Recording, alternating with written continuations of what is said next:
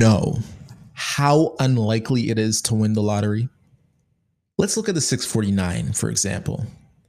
You have a 1 in 14 million chance in winning that 649 jackpot.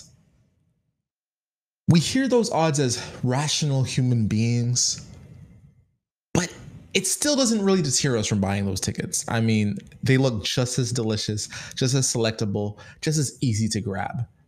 But those odds are really fantastically high. I mean, let's give some frame of reference to think about these numbers. If you were to die by lightning, you have a 156,000 chance of doing that. 156,000. Not 14 million like the lottery, 156,000. To die of a flesh eating disease, you have one in 1 million chance of dying from a flesh eating disease. Still, you are 14 times likelier to die from a flesh eating disease than to die to actually win the lottery. And to be killed in a terrorist attack, that's one in 650,000. So, all that way more likely. Matter of fact, you are three times more likely to be killed in a traffic accident driving 16 kilometers to buy your winning ticket than actually winning the jackpot. 10 times more likelier to die after being bitten by a poisonous snake or lizard. Matter of fact, there is basically most things in life are more statistically possible than actually winning the lottery. So then why do we play?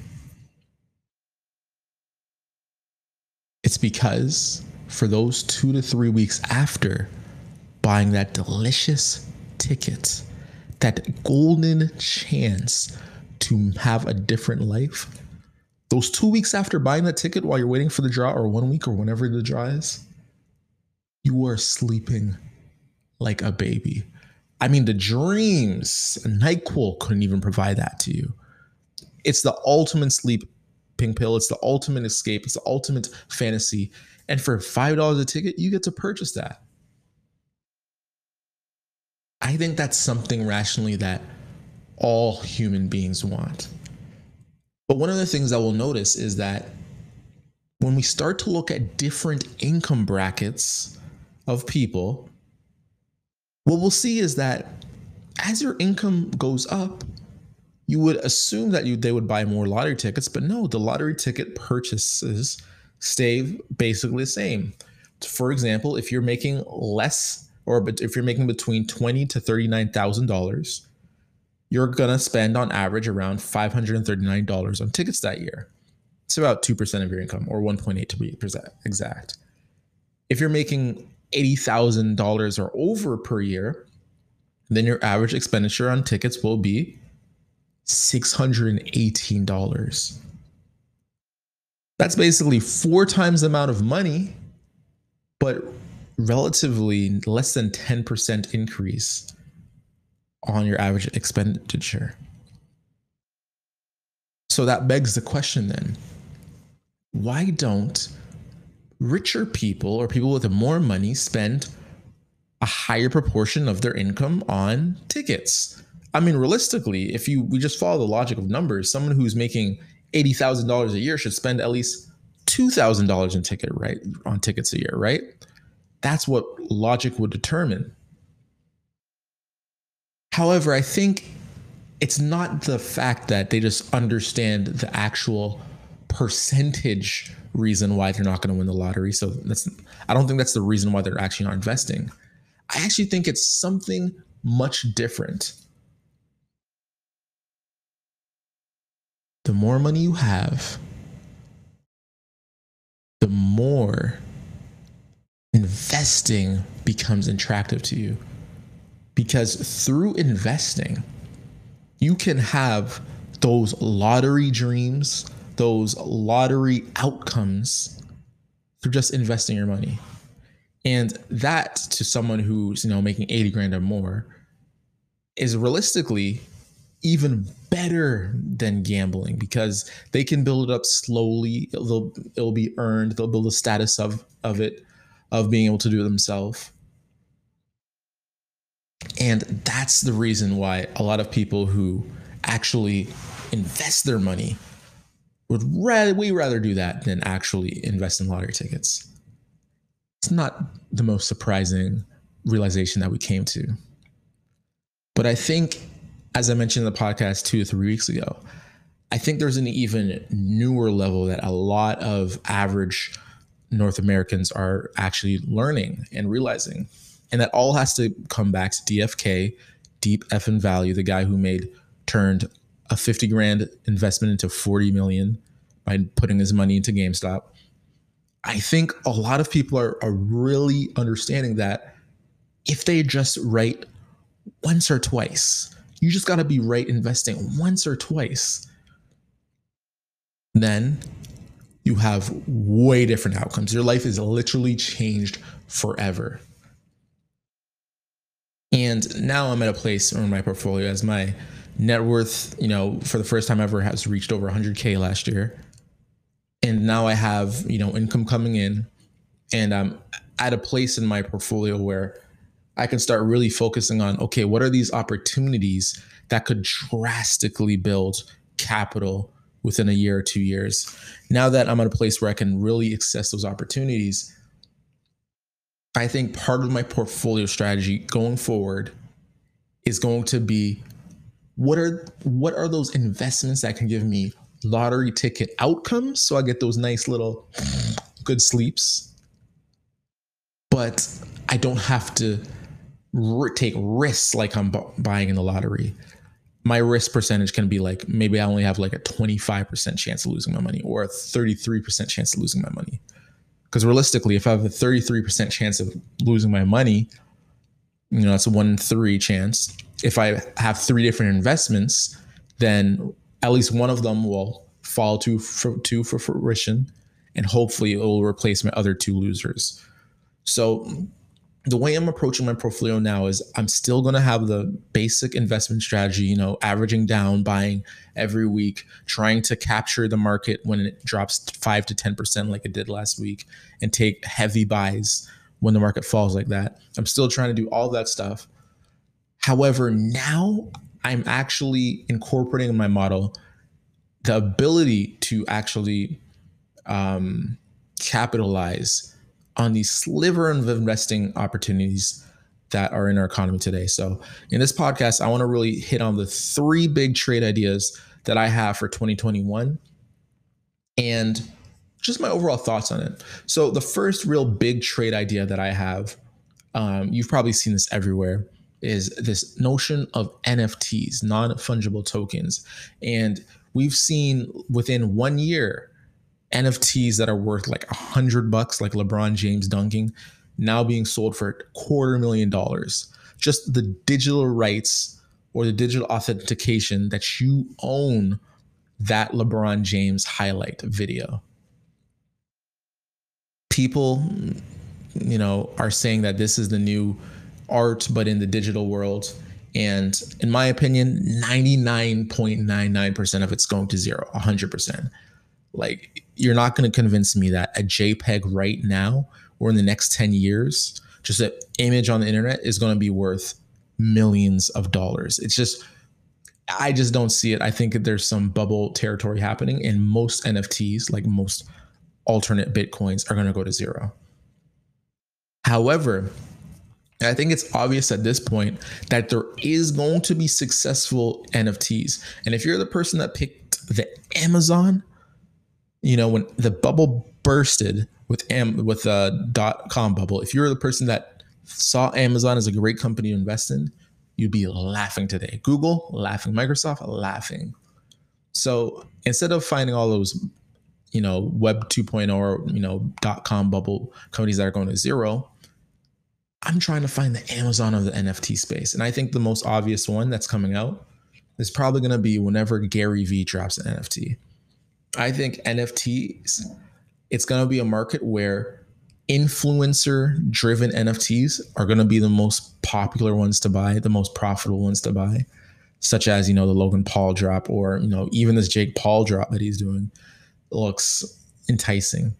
But I think the ultimate influencer in this space, the person who I think 30 years from now, just their own platform and presence and prestige alone is going to be massive. I think that whenever Gary Vee drops an NFT, that I could see selling for 10 or 15 or 20 million in the future, especially because he's a guy who's always adapting his business to actually include these things in. So definitely an investment that I wouldn't mind putting 10, uh, just 10K in, maybe five to 10K in. So it might sell whatever he's selling, it might sell over that, but five to 10K, I could see throwing that in Gary Vee NFT and not really breaking a sweat about that. I expect the payoff for that for me to be around, you know, in 2022 and probably hopefully 10K to turn to 100K with a 35% chance of risking of losing everything. That's the way I kind of look at it. And 10K, you know, is probably like 5 to 10% of my portfolio. The next one that I really see, and I really got three big trade ideas that I want to really, really capture in 2021. The next one is what I call the last big Bitcoin drop. Now, we've seen this year Bitcoin absolutely explode. However, ask yourself a question When was the last time Bitcoin absolutely exploded? That was around 2016. You see, Bitcoin's used to 5xing, 4xing, 3xing its price. But typically, as it's still trying to build stability and build, you know, credibility, it has these massive drops. So me as a relatively savvy investor, it's obvious that with all these corporate companies putting their money in Bitcoin, that Bitcoin's here to stay. I think what else is obvious is that there will be another big drop. And what will that big drop drop to? Hmm, maybe 45,000, maybe 35,000, which again would be all time highs, just, you know, thinking about the start of 2020. But I think around 20, around 35,000, I'm completely comfortable putting around 10K, maybe even 20K in Bitcoin. And I think that's a decent investment. Again, with, I would say, you know, my big payoff would be 2023, 2025. And there's probably like, mm, chance of losing all my money, probably like a 5% chance if I'm putting in Bitcoin and Ethereum. But I would say that the chance of me having to wait eight years to take out that money instead of like three to five years maybe there's like a 33% chance that I have to make, wait, maybe wait eight years for that to have a significant return on investment. And again, I think in three years, it's very possible for Bitcoin to go from $60,000 per Bitcoin now to $600,000 of Bitcoin per now. So my 10 to 20 grand turning to 100 grand, I could see that paying off around 2023, 2025. And my last real big stock play or big play that I could see me taking in 2021, depending on the opportunities, is 10K call options on a stock I really like. This one I honestly almost did if my, you know, my money wasn't in such circulation, me trying to put money into my broker account and, you know, not being able to put it in time. I almost did this when the market dropped recently around 5 to 7%, but instead I just had to settle for 3x ETFs. But I think the GameStop plays showed us best. If there's a stock you really believe in, it's not the worst idea to put 5 to 10% of your portfolio net worth in there. Now, again, if you've seen Wall Street Bets, a lot of people there lose tons of money. And right now, I'm not suggesting that you become this gambler, you turn from like this solid investor to this gambler person this advice that I'm, or not advice, but this me talking through my investments and my strategy is probably only a decent play for maybe 10 to 20% of people listening to this. But in this, in me really sharing my investment philosophy or how my investment thoughts on investing are changing, I can see a play where if the market drops maybe five to seven to 10% again. Um, I could definitely see a play, you know, especially after a time of all time highs, if the market drops five to 10%. I could see a play where you put put 10K in a stock like Walgreen Boots Alliance or stock like Dropbox or start like even Beyond Meat or Tattooed Chef. I could I could see all of it. Um 10K in like stock like Facebook and stock like Apple. The market drops 7%. I could definitely see there's some sort of angle there where 10K me investing could turn into 30K by 2022. Just 3xing my money. And my call option would be probably three months out of the money. It'd probably be right after a big earnings announcement. And I'd probably sell most of it before the earnings announcement. I could definitely see a play like that in the future this year. And I think when it comes to wealth creation, by far, that is the name of the game. I think the more you can understand and really internalize risk and and be able to maximize your actual um, your optimal decisions based on risk, I think there's an e- not easy but a very simplified path to wealth creation from doing that. I, I really do. Uh, and for me specifically, those are my three big plays of 2021. I think a, a podcast in the future that could really uh, complement that is to go over my big plays of 2020 because I think there's an interesting, you know, to actually start chaining and looking at how I'm looking at investments year to year. There's definitely some interesting commentary in there to really understand like how my investing philosophies changing and then kind of bounce off ideas for you to see oh how are other investors you know average investors who are working an average job um, how are they actually investing their money as well and maybe there's some sort of similarities or differences that you know kind of expand the way that you think about your own investments or your own investing strategy. And as always the best most brightest investors are the uneducated ones. That's because the uneducated investor they never stop learning. What do you think about the three big trade strategy? Do you think it is the absolute epiphany and it's the modern day or the middle class workers their version of buying a winning lottery ticket?